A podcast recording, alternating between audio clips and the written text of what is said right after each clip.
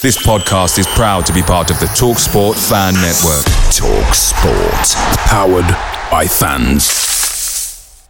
The TalkSport Fan Network is proudly supported by McDelivery, bringing you the food you love. McDelivery brings a top-tier lineup of food right to your door. No matter the result, you'll always be winning with McDelivery. Order now on the McDonald's app and you'll get rewards points delivered too. So that ordering today means some tasty rewards for tomorrow. Only via app at participating restaurants. eighteen plus rewards registration required. Points only on menu items, delivery fee and terms apply. See mcdonalds dot com. The TalkSport Fan Network is proudly teaming up with three for Mental Health Awareness Week this year. Beyond the pitch, beyond the results, we're here to connect fans, getting them to embrace the highs and lows of supporting your club, because we're not just fans, we're a team. With two in three football fans having struggled with their mental health, we understand that life off the pitch can present its own challenges. That's why we're committed to ensuring you have the tools to stay connected with your friends and fellow supporters. Take a moment to connect with your mates. A simple text or an open conversation can make a world of difference. And if they don't respond right away, don't hesitate to follow up. Let's all take a moment to talk more than football. If they expect me to walk away from Luton with nothing, I'll make very sure there's nothing to walk away from.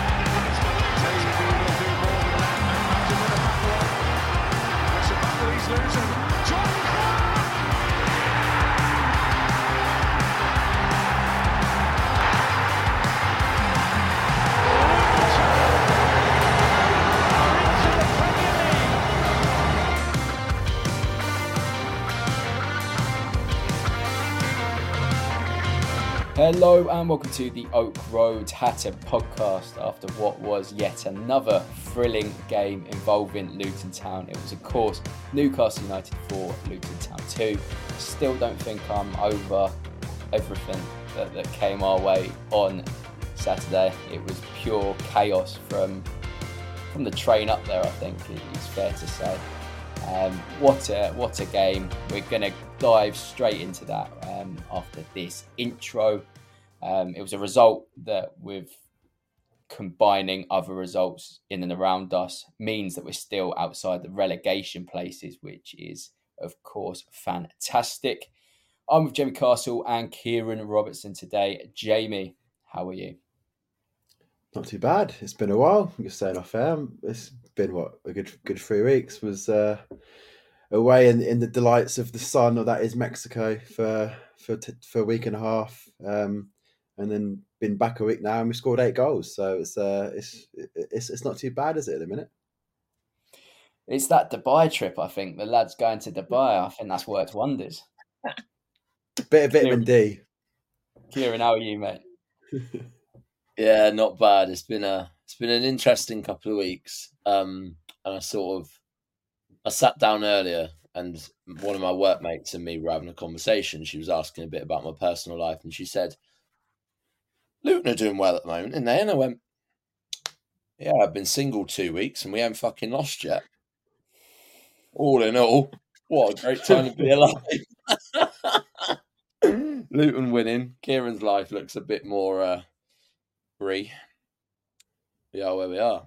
All in all, it was a uh, a mouthful of a drive to Newcastle and back. And I've, in fairness, I've had a lot of you message me saying, "Do you know what? Fair play to you for doing a near six-hour round trip, or like six hours one way, six hours back." What a game to go up for, by the way. Like, we're going to dissect it shortly, but just all the miles that I personally travel, like, it's not common. Well, it is common knowledge that I'm a good two-hour drive from Luton. So every game is an away day for me. Like, Reading away was the best I got last year. Do you know what I mean? Whereas now, we're doing your Liverpools, you're doing your Manchesters, we're doing in Newcastle. But every second and every mile was worth it for a result like that, even if we didn't get the three points. So go on, Bill, take it away. Let's get into it. Kieran, Kieran just a quick question. What was worse? Was the six and a half hour drive to Newcastle worse, or was the what eight hour bus to Sunderland worse? Or was it was it some, or, or, or was it Borough or Sunderland? I, I, like either or. So, yeah, Middlesbrough. That was so. For context, that was an overnight coach. So we were playing Saturday three o'clock. An overnight coach on the Friday night from London. So I already had to travel to London to then get an overnight coach to Middlesbrough of all places, and then we lost two one. I would say that was a, a hell of a lot worse. Without a doubt. Because at least with Newcastle, I had the freedom of driving. I could stop when I wanted. I could go get food. I could jam to my own music. Like, it was a great time, kind of. But you couldn't get on the Geordie beers. No, but equally, I didn't have the time. So, swings and roundabouts in it. It's, there'd always be a, a caveat. But, hey, we are where we are. The things we do for this football club. And that, that probably opens it up to everybody watching, listening. What is the worst kind of journey you've had to get to a Luton match and endure a, a result like that that hasn't quite gone our way? I'm sure there are some similarly as bad stories to, to Kieran's there. But we're talking Newcastle. We're talking a fantastic away day. Eight-goal thriller. It still feels mad to... to well, to... concede four goals and still walk away with a point. Um, I think the first thing we'll get to, Jamie, were Newcastle fans, because atmospheres in the Premier League this season, and uh, we, we've mentioned it a few times, it's been quite disappointing, but Newcastle delivered on all fronts, probably helped by the fact that it was an eight-goal thriller. Uh, but, but everybody we spoke to um, before the game, after the game, Great, great people, had lots of respect for Luton. Um, and a lot of them were hoping we stay up um, at the expense of Everton, which I couldn't quite get my head around, but but that's the, the way they seem to lean. It was a, a great away day, and, and the Geordies are good people, aren't they? Yeah, without a doubt. I mean, it's a great city, one club city, um, perfect stadium sort of situation where it's... Uh, fifteen minute walk from the station, so you can have bit beers in in the city pubs and then stroll up up the slight incline up up, up to the stadium. Um so yeah, great city, great footballer city, and, and great people. And yeah, it's, it's the sort of club that if if my gene pool luck was was different and I was born in the area, I w- it, it's a club that, that I would certainly go to and support. Um but no, yeah, it's it's it's nice to have fans that actually get Luton a little bit. They, they've not quite been in our situation, but they've been down to the Championship. They've experienced sort of like the lower levels of English football and aren't just sort of Premier League focused. Um, so, yeah, great people. Atmosphere fantastic. I mean, for those that have been to most aways this, this year, like like us, I mean, the atmospheres have been in, like incredibly awful, to be honest. You think you've been to Old Trafford, Villa Park, sort of two staples of English football, and they were they were dull as dishwater. Um, so then to go to to go to Newcastle and, and see the atmosphere that they created, yeah, okay, the the, the eight goal thriller helped, but even before that, it was a decent atmosphere in the build up, and then obviously they went one up, and and and and the, and the game went on as it did. Um, but all in all, well, it's by far the best atmosphere I've experienced outside Kenilworth Road this season. The the one bit, Kieran, that uh, I know you've tweeted about since, but we were sitting in uh, Shearer's bar. We were probably, it was maybe ninety percent Newcastle, ten percent Luton, or, or slightly, you know, slightly more Luton. Um, but Newcastle brought out a legend, um, a legend of the club, John Beresford, to, to speak about the game. Um, and let's just say, Kieran, he didn't really have much of a clue about Luton. Um, and some of the comments he made were, were in fact quite laughable.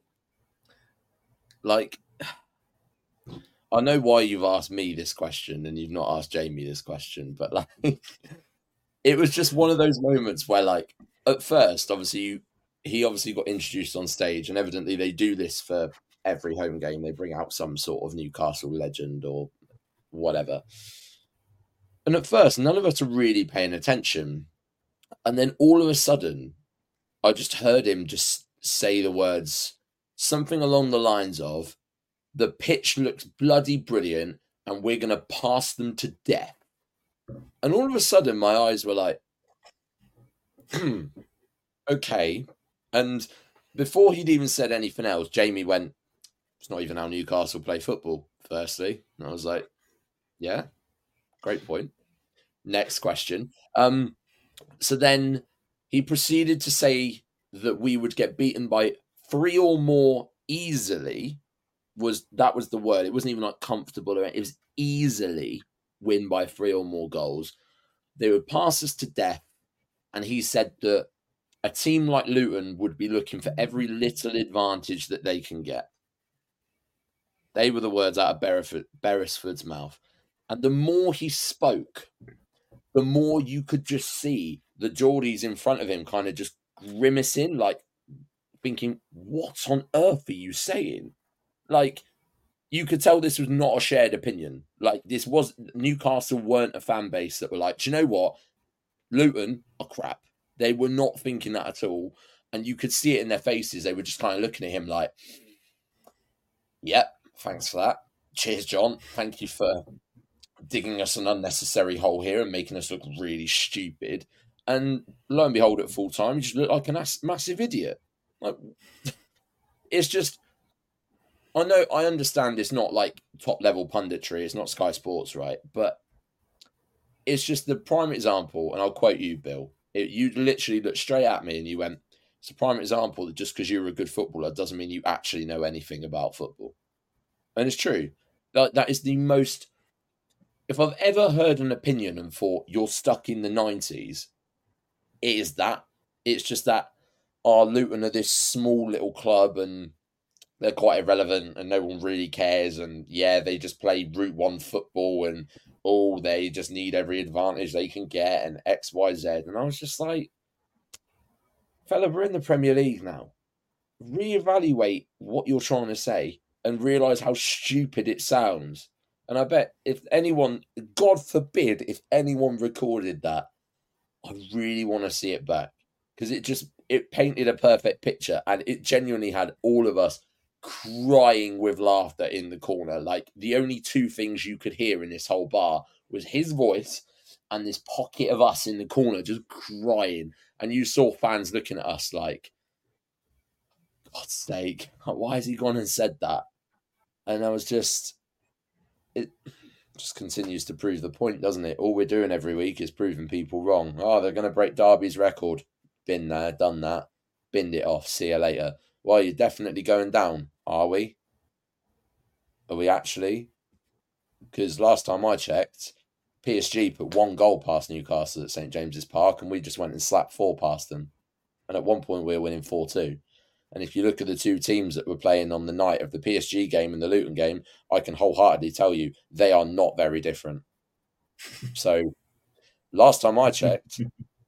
does that mean by, you know, weird football circle link analogies that Luton is greater than P S G? Yes. Yes, it does. And on that note, I'm going to end my tirade and move on. I think Kieran's, I think Kieran's made a good point. If you slapped a P S G shirt on Chio, is that because Mbappe? Basically. I mean... Mbappe's one-footed, isn't he? So, like, yeah, he probably still he'd obviously have Dan Burn on skates. So, I mean, to be honest, P S G are so weird. I actually, there's like an alternate. Well, let's be fair. Ross Barkley would be their best midfielder. Firstly, he's probably one of the best in the world at this point. Um, and the funny thing is, is people listen to me go, he's exaggerating. I actually don't think I am. I'm past words for that, man. But there's a few players, there's a few players in our team that I'd actually probably just put in the P S G team and go, you wouldn't look out of place. I well, don't know you what just ask Dan Burn. You could outright ask Dan Burn, you, you're playing next week. Who would you prefer to come up against, Kylian Mbappe or Chio? Well, based, tell you what. Based off of the home game, bearing in mind Dan Burn bloody scored against P S G as well, he'd probably go, do you know what, I'd take Mbappe all day long.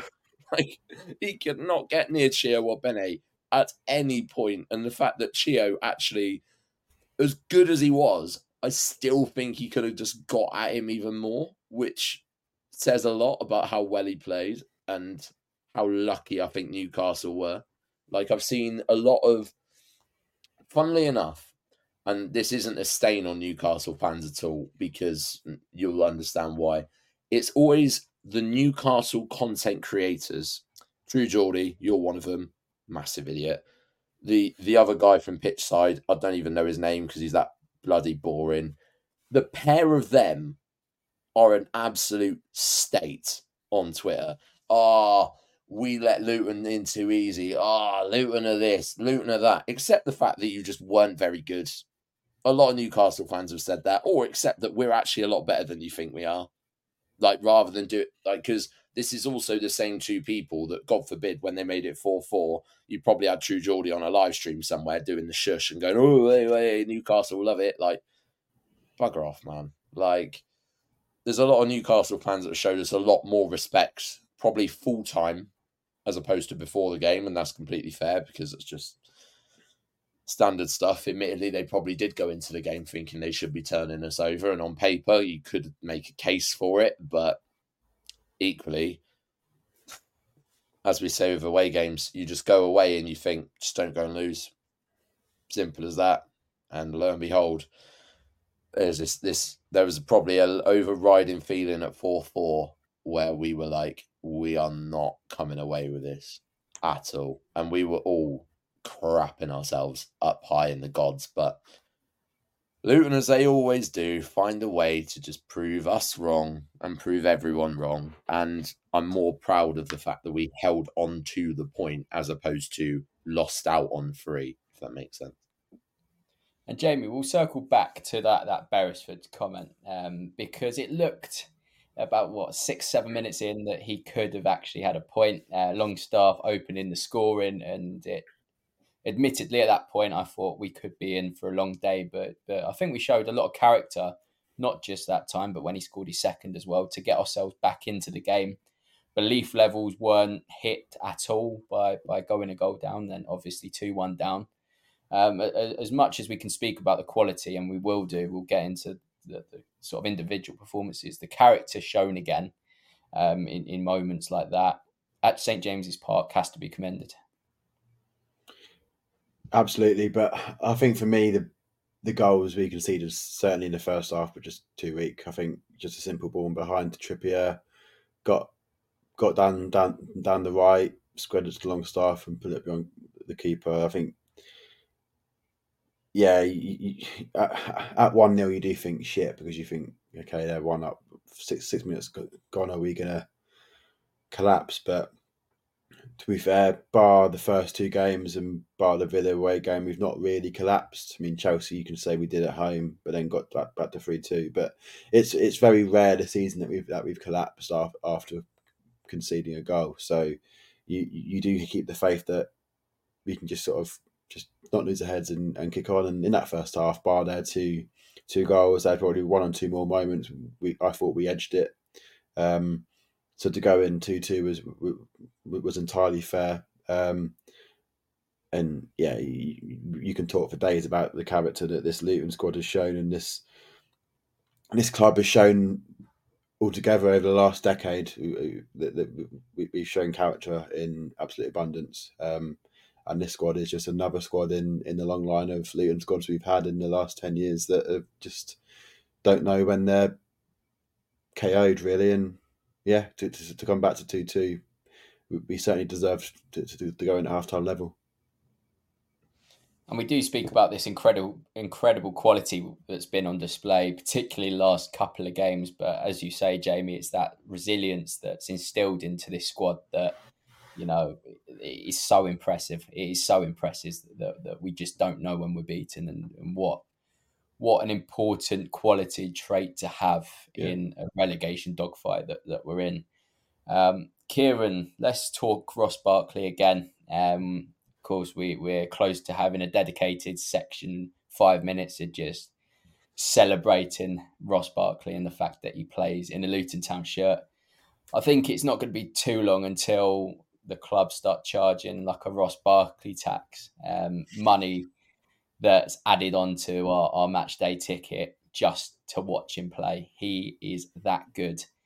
And Gareth, those cries of get him on the plane, um, they are one hundred percent warranted. Stop flying out to watch Jordan Henderson and watch this man. Don't you agree?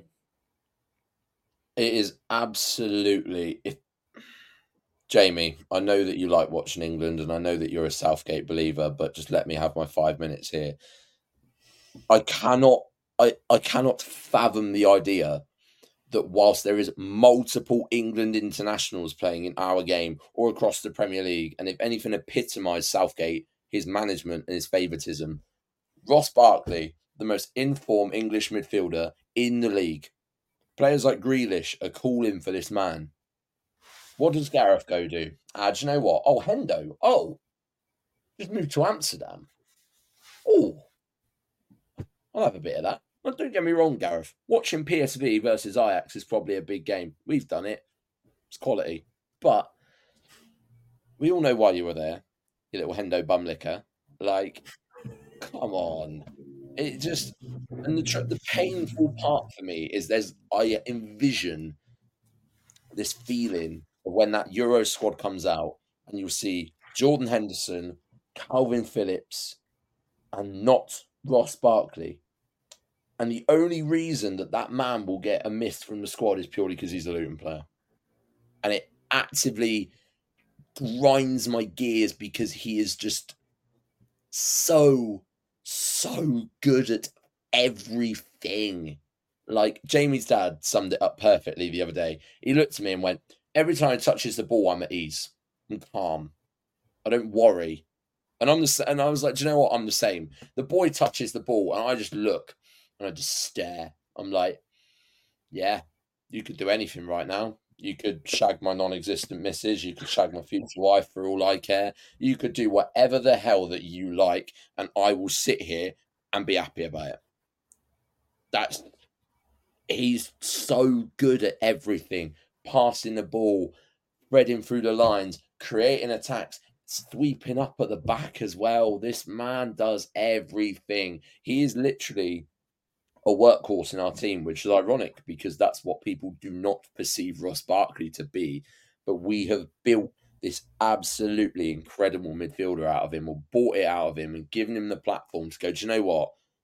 Barks, you are the dog's bollocks, mate. Just go out there and show us because we know you are. We don't need you to tell us. Just go and show it to the world. And whether he's here for a year or five, what an absolute pleasure it is to watch this man week in and week out playing for our football team. Like, just every time he's on the ball, you know he's going to do something. Every single time. He, he got his goal, like, albeit a deflection, but he got his goal. He got his assist for Eli's goal. Just, he's everywhere. He's influential. I just, you can hear I'm rambling. I just haven't got any more words to describe this man anymore. Well, Jamie, from one free transfer to another, Chiedozie Ogbene, we've mentioned him at the start, the, the impact he had against Dan Burn, who was probably glad he got axed off in the end. Um, it was one of those games where Chiedozie was just magic and, and continually got beyond him. Um, he, he's such a sort of raw talent, but just no one can get near him. And... You know, you can have all the pace in the world, but if you can't use it effectively, if your touch is poor, then then you might as well not have the, that that level of pace. But he's so clever with his touches um, to get beyond. I think he enticed uh, Burn in a few times, and he can sort of use his left foot as well to shuffle inside or, or continue going. Um, he, he's just such an exciting player to watch. We speak about Barkley and, and how lucky we are to have him. Well, in a completely different sense, Ogbene is just as exciting, especially, you know, that, that run that led to, to the eventual penalty. Ogbene has been largely very, very good for us this season, but but where does that rank in his individual performance compared to this this season? Was that his best game in the Luton shirt yet? Well, I mean, first of all, I think Dan Burn probably faked cramp in the end because he knew that if he didn't fake it, he'd get it for real at, at some point in the ninety minutes, just the, the amount he was chasing his tail. Um, but no, I think it's certainly up there. I think Brighton probably was his best for me because, I mean, I was just watching Monday Night Football before we, we uh, came on and they were just looking at, him, at his other, other attributes, of course. Yeah, he's the second fastest player in the league now because I think Van der Ven clocked higher, but he's he's up there with, with one of the, the fastest in the league.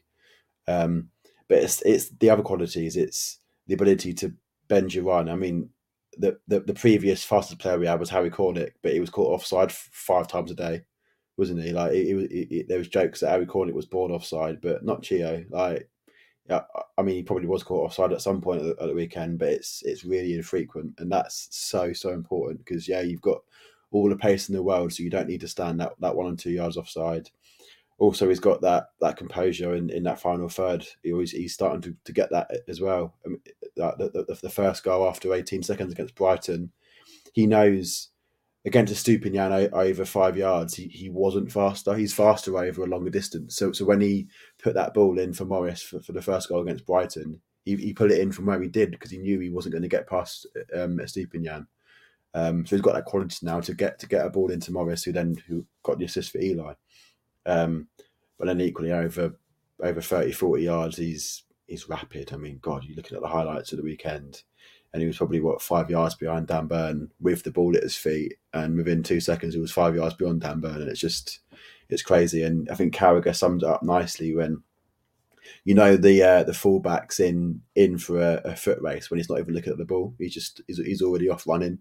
You got Chio who's, who's sort of trying to run and beyond, and Dan Burn doesn't care where the ball is. He's thinking, right, I need to get as, get as many yards ahead as I uh, as I can and as, as far as I can. And that just summed up the battle that Dan Burn was in at the weekend. Um, and I will we'll come on to the poll in a bit. And I saw, in terms of Chio, would you put him further forward or would you leave him where, where he is? And it's, for me, I'm, I'll, I'll answer it now. I think you, I think you probably you probably leave him where he is for the time being because you, you've got the options up. up top um, and to have that pace from a, a right wing back position um, is so important because it, it, it gives him that distance to, to to be able to run into. Whereas at times, I think you probably, if, if he's in that front three, he's probably double marked or he's or he's, he's not given that, that, that time or space, but at wing back he's almost forgotten about a little bit. Um, but either way, I think, yeah, he's, he's he's got to keep playing in this team. I know he got pulled out a little bit early in the season for a niggle, and, and he sort of was was um was given time to, to fully recover. But God, he's he's he seems like he's f- fully back to, to ten out of ten share now. And that right wing back position, Jamie, I think that's completely changed from the start of the season. You think of Issa Kaboré at the start of the campaign. We were naturally defending a lot deeper than we are now.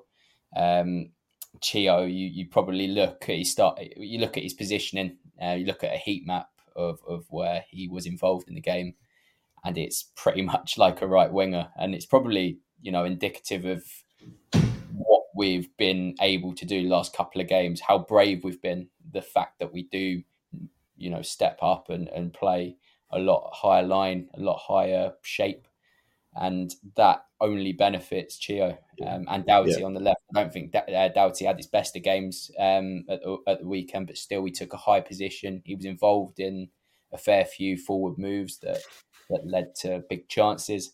Um, Ogbene on that that right-hand side, and especially as well with, with Clark and Morris playing as a two, but but slightly tucked in, it just allows Ogbene to, to get yeah. him behind time and time again. And You're looking, you're looking at Sheffield United game now, and we'll go on to it in a bit more detail soon. But whoever's operating on that left-hand side, they're not sleeping easy this week. There's no chance. Because but just on that, uh, uh, sorry, just on that bravery as well. But we're, we're allowed to be brave because of that pace in the back line. And, and, and Edwards, I think, has said it in one in one of the pre-match presses, where we've got a lot of pace in that back five now. You've got Doughty and Chio on the wings. You've got Mengi and Osho, who aren't who aren't slouches, and neither's Bell. So you think, maybe you can commit one or two more and risk maybe being being done on the counter, because one of those five will get back. Like that, Chio is, is one of the fastest in the, in the league. If if Mengi or Osho was to lose the ball and someone like a, a Gordon gets in behind, okay, Gordon's quick, but you just take that gamble that one or two of that back five will be able to get back in time. Um, and that's allowing us to commit one or two men forward and try and be a bit braver on the ball and take more risks in the pass because of the pace in that back line. And that's so, so important to have, to have such a agile, athletic back five. Um, for me, is one of the, the top three reasons why why we're doing as well as we are at the minute. And it was also great to see Adebayo grab a ninth for the season, fourth in a week for him. Um, what a player, what a forward. Um, Jamie, you put the tweet out as well, um, basically suggesting he is as Premier League as you like now. Um, there was sort of doubts at the start of the season whether he could adapt to Premier League football. And he's probably surpassed expectations in terms of how quick he has become um, sort of Premier League ready, Premier League capable, whatever you want to call it. Um, but Morris as well. I think Morris has been fantastic since being moved into that kind of left forward role. Not quite out wide, but not quite central either. Um, picking up some really intelligent spaces and, and deserve to get on the score sheet.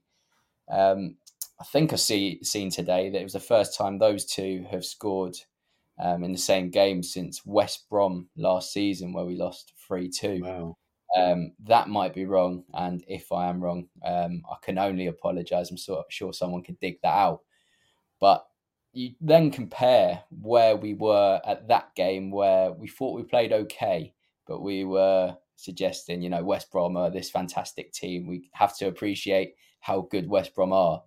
Um, the the sort of growth since there just has to be appreciated. Um, we, we say it after every week, how far we've come is absolutely fantastic. But that's, again, another measure of how good we've been this last year or so. Um, and it's a game, again, that, that proves we've got very little to fear in this league. Yes, um, we've got some massive, massive away games coming up during the, the back end of the season. We've got to go Arsenal, Tottenham, Man City, all all that. But it's a game that gives you belief that that we can be competitive um, in, in these games where people automatically think that we can be brushed aside. That's not the Luton way. We'll go into a short break, and then when we're back, we'll go into the three polls of the week, and we'll also talk about any other business. Picture the scene. All of your mates around, you've got your McNugget share boxes ready to go. Partner this with your team playing champagne football. Perfect. Order McDelivery now on the McDonald's app. There's nothing quite like a McDelivery. At participating restaurants, eighteen plus, serving times, delivery fee and terms apply. See mcdonalds dot com. The TalkSport Fan Network is proudly teaming up with three for Mental Health Awareness Week this year. Beyond the pitch, beyond the results, we're here to connect fans, getting them to embrace the highs and lows of supporting your club, because we're not just fans, we're a team. With two in three football fans having struggled with their mental health, we understand that life off the pitch can present its own challenges. That's why we're committed to ensuring you have the tools to stay connected with your friends and fellow supporters. Take a moment to connect with your mates. A simple text or an open conversation can make a world of difference. And if they don't respond right away, don't hesitate to follow up. Let's all take a moment to talk more than football.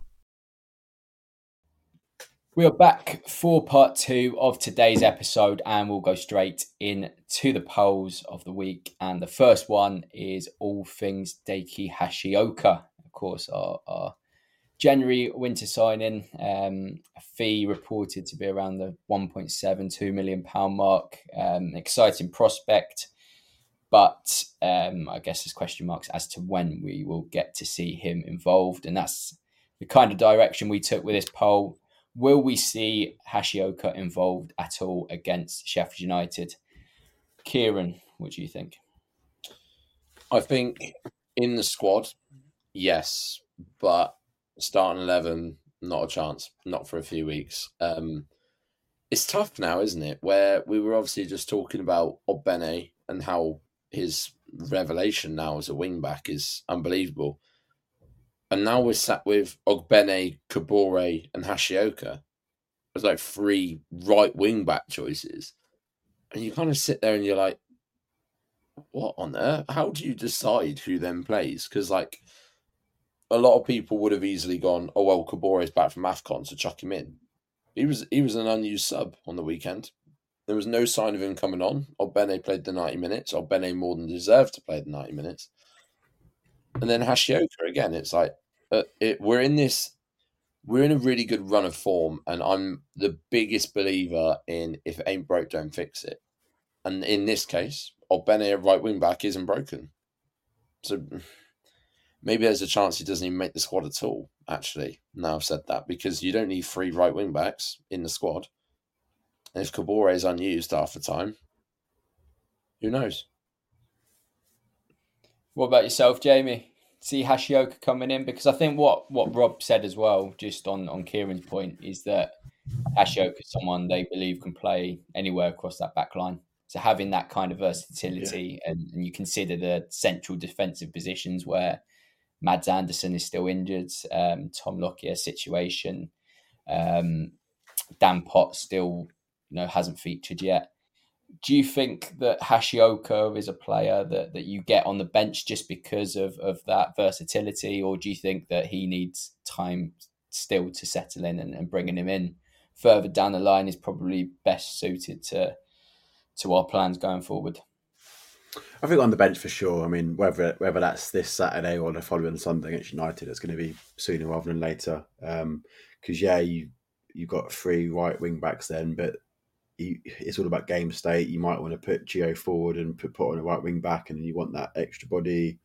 You've not got left-hand side cover, so could one go to the left? Um, and he can play in the back three. So do you swap him for Potts, for example? I mean, just given those options, I mean, I've just named three options in, in the space of five seconds without really thinking it, about it in, in detail. So just for bodies, I think, yeah, I, I think you can put him on the bench just so if you're ten, fifteen minutes to go and you're winning three nil at the weekend, and you put him on just to give him some minutes and give him his debut as well. It's just all about that that game state, whereas actually if you're one nil up with ten to go, you probably do Kaboré, given that he's used to used to that sort of Premier League pace and environment. So you, you can't beat options at this level, and I think Rob wants those tough choices to make. Um, so yeah, I, I'd, I'd put him on the bench for sure on, on Saturday. Starting eleven, absolutely not. I agree with Kieran.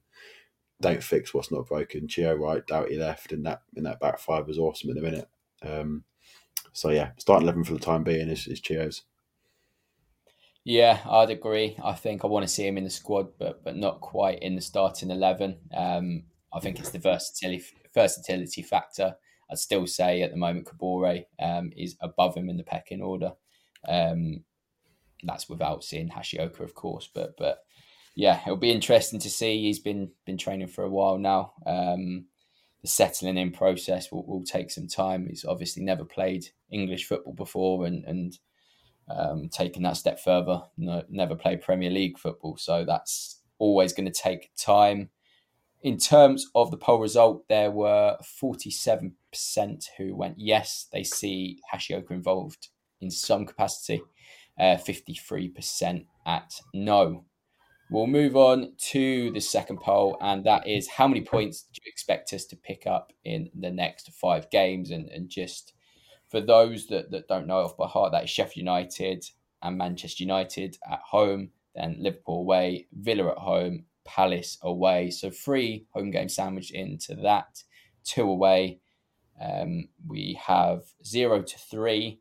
We've got four to seven points. We've got eight to eleven, and we've got twelve plus as the options. Reversing the order, Jamie, what do you think? So I'm going to go. Let's do the maths. Do, do three Sheffield United, one United's four, nothing at Liverpool, still four, one against Villa, five, three against Palace, eight. That's me. All right, Kieran. Um, three at Sheff, one at United. Zero against Liverpool, zero against Villa, three at Palace, and we're going to sack Roy as well. The Luton managerial curse will strike again. So I'm going seven points, which would then put us on what? twenty-seven? Oh, that sounds quite sexy, actually, doesn't it? Yeah. Not bad. Not bad at all. So running through the results of the poll, we had one percent at zero to three. We had sixty-six percent at four to seven. We had thirty-one percent at eight to eleven. And we had two percent being the optimistic twelve plus. we'll finally go to the third poll, and it's the one that we've mentioned um, mentioned sort of in our Ogbene assessment, and it is, would you keep Chio at right wing back in games to come, or would you prefer him higher up the pitch? Uh, Kieran, we've sort of alluded to our answers when we did speak about Chio, but but um, where would you go with this one? I'd say he's probably had his best games at right wing back. Like, it's not to say that he's had bad games as a right winger, but you look at now the way that Rob's trying to deploy this three four two one. If you were to look at like the heat map of a Jordan Clark so far, he's not playing as an out and out winger on that right side. He's dropping into midfield, and a lot of the times creating a midfield three as opposed to five two two one, right? So then the reason Ogbene has had that success is by having that extra man in midfield, which gives him the extra space, especially in a game like Newcastle. When you've got Dan Burn, you can just run it in for days and days and days, and you're never going to not lose that battle. Um, so if we're playing the way we are right now, then Chio's best position is right wing back. However, I do also believe he does have something at least to offer when it comes to playing as an out-and-out right winger. I just think his best games have come on the left as well when he's played with Doughty. So if he's playing as a winger, he needs the right fullback to complement him, and I'm not sure Kaboré does, personally. That's fair enough. Jamie, what about you? Would you say the current right wing back position, or would you say higher up as, as sort of a winger, a wider kind of supporting player for Col- uh, for Elijah Adebayo? So, yeah, I think what Kieran said is fair. I think tactically there has been a, a bit of a tweak recently. I think Morris and Clark has almost sort of weirdly false nines off Eli a little bit, um, has given space to Doughty and Chio on in those wide areas. Um, so in, in the current tactical setup, then yeah, I think Ch- Chio's best position is that wing back role. Clearly, we're not going to play that that shape in every game. We might switch up and go back to a f- fairly up to speed front three. We might go to back four, and then you put Chio right mid, for example. So yeah, I mean, it's it's hard to pigeonhole players. I think what Rob has done fantastically well, Not not just this season, but last season as well, has just been able to have that flexibility tactically. Um, so he'll, he'll play in both roles, no doubt, over the next fifteen games or so. But in terms of the current tactical setup in this sort of three four two one, as Kieran called it, yeah, for sure, in, in that wing-back role. That is certainly fair enough. And in terms of the results of that poll, we had sixty-two percent at current right wing-back position, and we had thirty-eight percent at higher up. Um, yeah, you, I think if you go on the basis of the last two games, how effective Chio has been, um, arguably two of his best performances have come in the last two, and that is at right wing back. At the start of the campaign, though, when we were absolutely raving about him, like we were probably, like we are probably now, um, they, they came sort of on the left wing where um, he was absolutely destroying his fullback. Um, I think probably the key message is just let's just have let's just have Chio playing. I think we just want him on the pitch, regardless of where he is. He's going to cause problems, um, and and that's sort of been demonstrated the last couple of weeks, um, especially with you know Ross Barkley playing the kind of ball and Sambi Lokonga, because I don't think we can um, we can't forget Sambi Lokonga. Some of the, the passes he has, has put out to that wing. Um, I don't know if you boys seen it, but there was there was um, somebody slating Lokonga's performance at the weekend, which I do not get whatsoever. I think he was was fantastic yet again, and what a play he's proven to be for us as well.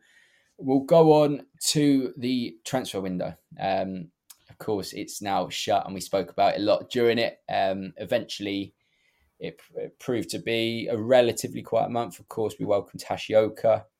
Um, we welcomed Holmes that, that went back out, um, and we also welcomed Harris. It was the three H's that came in. Um, obviously, Holmes and, and Harris were from Reading.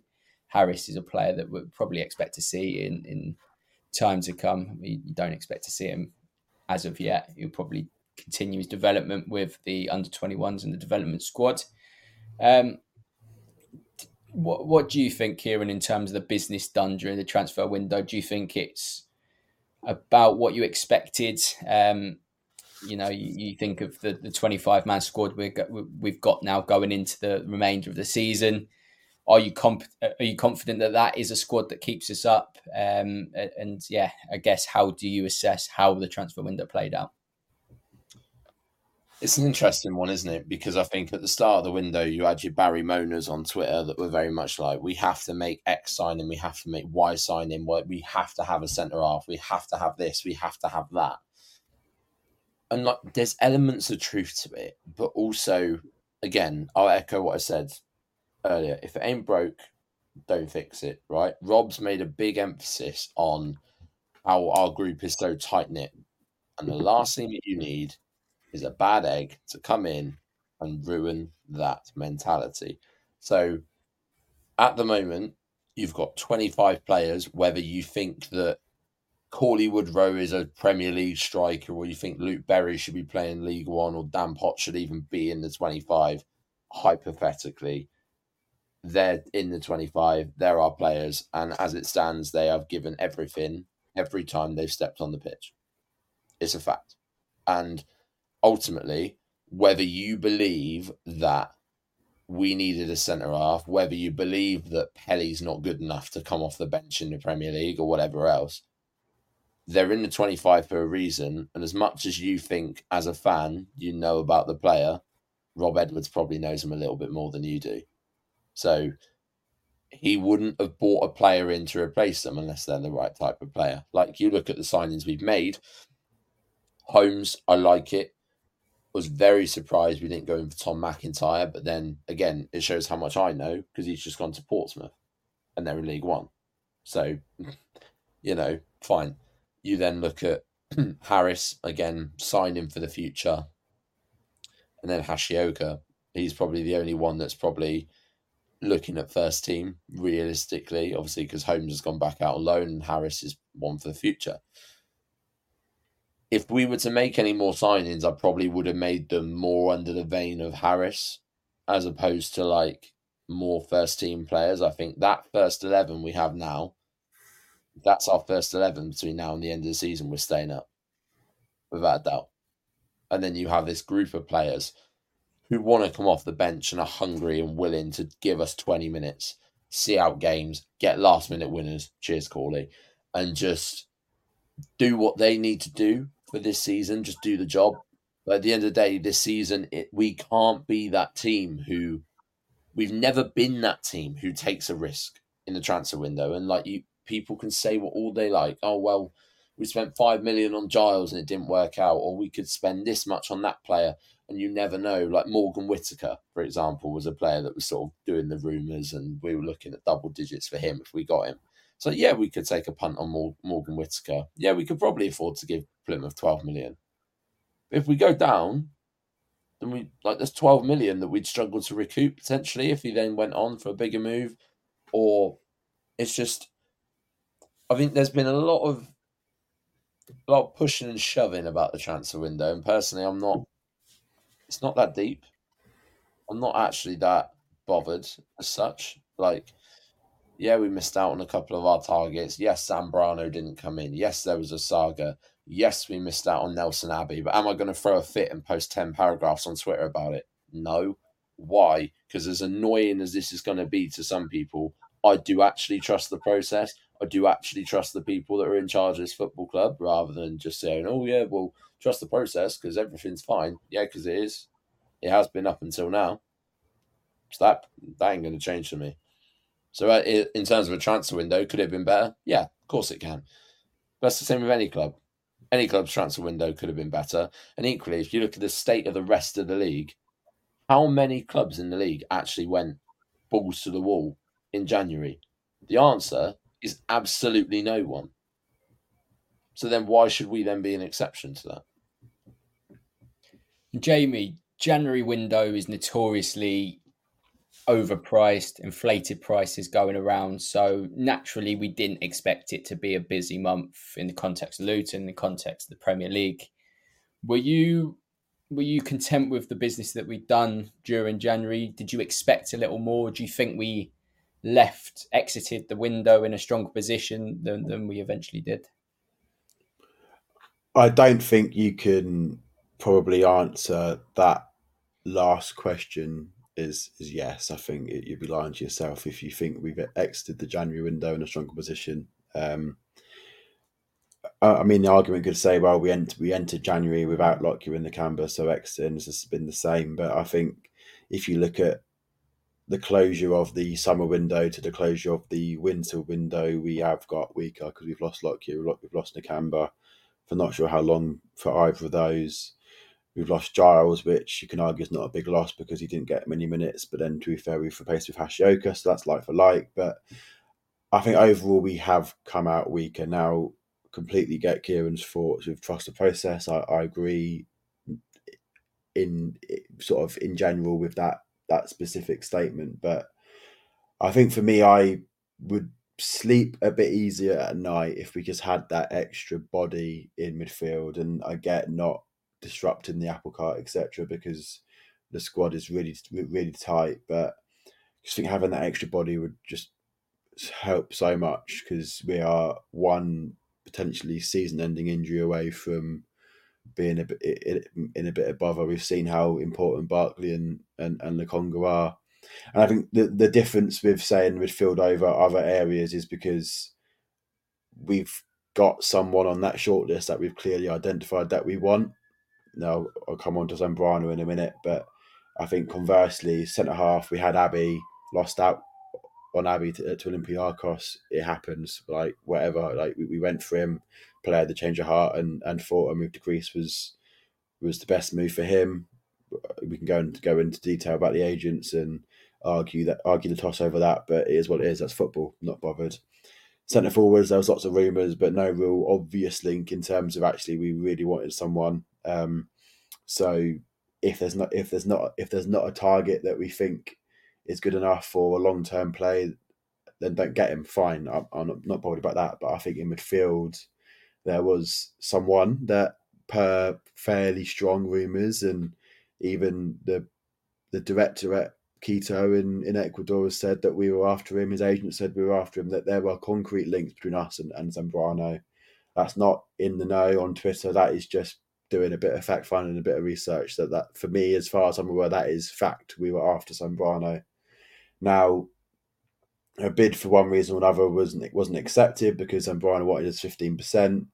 But it seemed like a bid for Bournemouth was accepted or close to being accepted, and Zambrano looked like he was making a move to England, and for for, for one reason or another, that that fell through. Now, when that fell through with ten days of the window to go, knowing that we'd lost Nakamba for an currently indefinite amount of time, clearly he's a long-term replacement. Clearly, he's someone that we that we really want, given we went after him for six months. Clearly, a lot of people agree, given that Bournemouth were after him quite publicly. United were linked with him, and a few German clubs were linked with him. Whether whether that was concrete or not, I don't know. I just think, given that all of those things, that we had someone shortlisted who we really, really want to wanted, because he got to the stage that we flew flew our chief scout out there to go and have some discussions. I just think we may have missed a trick, maybe just extending us a little bit just to get him in the door, because who knows, we might get him in the summer if we stay up, but in the summer, Bournemouth might go back in for him, some other clubs might go back in for him, and that could be one that we curse as, as, as one that got away. So for me, I would have probably upped the bid by a million or two more, because it's only a million or two. Uh, it's, it's only a million or two more. It's not not loads. You're making four million back off Ryan Giles, so that that sort of fills the hole a little bit, and that could just be the difference between either A, staying up this year if we were to lose Lokonga or Barkley, and B, long term, if he was the next Caicedo that everyone was talking about, then that that could set us up for a a, a nice little payday. Um, so that. That does make me a little bit disappointed, because clearly we wanted him. He wanted to come to us. He would have come to us probably not expecting to get in straight away, given the midfield too. So for me, that just ticks ninety percent of the boxes that that, that we're after. Um, So yeah, if we'd have got Zambrano, I think then I, I would have been perfectly happy. Let's end with um, a person that we haven't really uh, talked about for, for a while, and that's Nathan Jones. Um, he is a manager that continues to get slated um, for, for stints that he had at Stoke and Southampton. Uh, probably a little bit unjust because of the situations he walked into. And, and you probably consider the Southampton job, how things didn't improve under, under next management. Goes to show that it's um, not entirely Mister Jones's fault, but he's got a new job. It's in League One with Charlton Athletic, a club that have the infrastructure. I want to say have the infrastructure. They, they certainly have the infrastructure compared to a lot of other League One clubs to to compete and to to embark on a journey similar to the one we we had under Jones's stewardship. Jamie, I'll come to you first. Nathan Jones to Charlton Athletic. Did it catch you by surprise? And, and second of all, do you think he's got the, the ability to work well at that club? For sure, and I'm not surprised. Charlton are, are a big club. They make their bones about it, despite all of the the quote unquote rivalry we've had over the years because of this, because of various leagues and challenges in in, in the leagues that, that we've been together. Um, I think it's a great fit. He, he could have easily gone to a bottom half champ team, but we know how tough the championship is, and to, to come in at this at this time of the season and keep someone up, or I mean, because at this point, there's, there's, again, there's two reasons why a manager goes: is either someone's sacked because a, a, a team's fighting for their life, or someone's been poached by someone that's been sacked in a higher league, for example. Um, So given the time of year, et cetera, I think it's it's all, the almost perfect move for him. He's somebody, someone he's used to as a club. Like, okay, he, he was used to us for a little bit, but not fully. But he, there's there's that, that tie there with the club before, um, and they've got, got the foundations to, to go on and do really well. You, you sort of put them in the ballpark as like a Bolton or a, or a Portsmouth. Um, good good fan base, good club, good, good infrastructure. Probably question marks on ownership. Um, but that's not for us to to, to delve into. Um, but I, I think he'll do well. I think if if you look at when he came in to us as, as a League Two club, um, sitting down in the sort of the, the, the lower half of League Two, not really at any danger, but it could have it, it could have turned dangerous if if we'd waited a, a few weeks. Um, I think that's the exact position that Charlton are in at the minute. Um, it it could have turned serious a few weeks if. If they if they sort of didn't appoint someone pretty soon, um, and I think it's it's the perfect situation for Nathan. I I already put them odds on for playoffs next season. I think in League One, um, so there'll be a, a, a second tier team again very soon. I think. And for Charlton fans that probably have been roped into the narrative of the app, he's a, a manager that's failed. Um, his only stint he's, he's been successful in is, is at Luton, where we played direct football. Um, you can probably scratch that off because you consider how we got to the championship. Um, we played some of the best football I've seen us play, um, particularly in that League One in that League One season. Liquid football at times, tactically flexible. Um, a manager that wears his heart on his sleeve, and you you. bet your bottom dollar that he is going to be ensuring that that, that club is competitive next season. Um, this season will be about stability. Mm-hmm. It's a project that he's walking into. Um, but yeah, don't, if you're a Charlton fan, don't get roped into the notion that, that he plays football one way. Um, he will assess his squad. He will know how to get the best out of, of that current crop of players. And um, you think of the two jobs that he's quote unquote failed at. They're clubs that didn't take a liking to him before he had even managed a game. Um, that they judged him on on appointment and the fact that he was Luton's manager. That was that was the, the basis they judged him on. Um, of course, didn't help himself a couple of times with with interviews he gave, but ultimately, I think it's a, a very good appointment with very high potential rewards and. Um, Nathan Jones, you might think, why are we still speaking about him? But but he did have a massive, massive impact on our club and a big reason as to why we've got to enjoy the moments that, that we've got to enjoy. Um, So, yeah, that's finalised today's pod. We'll be back later in the week for a preview of Sheffield United that now becomes absolutely massive. Um, a big thank you to everyone that's watched, listened, um, interacted today. Um, a call for people to continue subscribing. Uh, we're building up the channel nicely at the moment, and it will be nice to continue doing that. So, yes, another call to su- uh, subscribe, like, all that kind of stuff. Um, as we say, we'll be back during the week for Sheffield United preview. It's goodbye from us.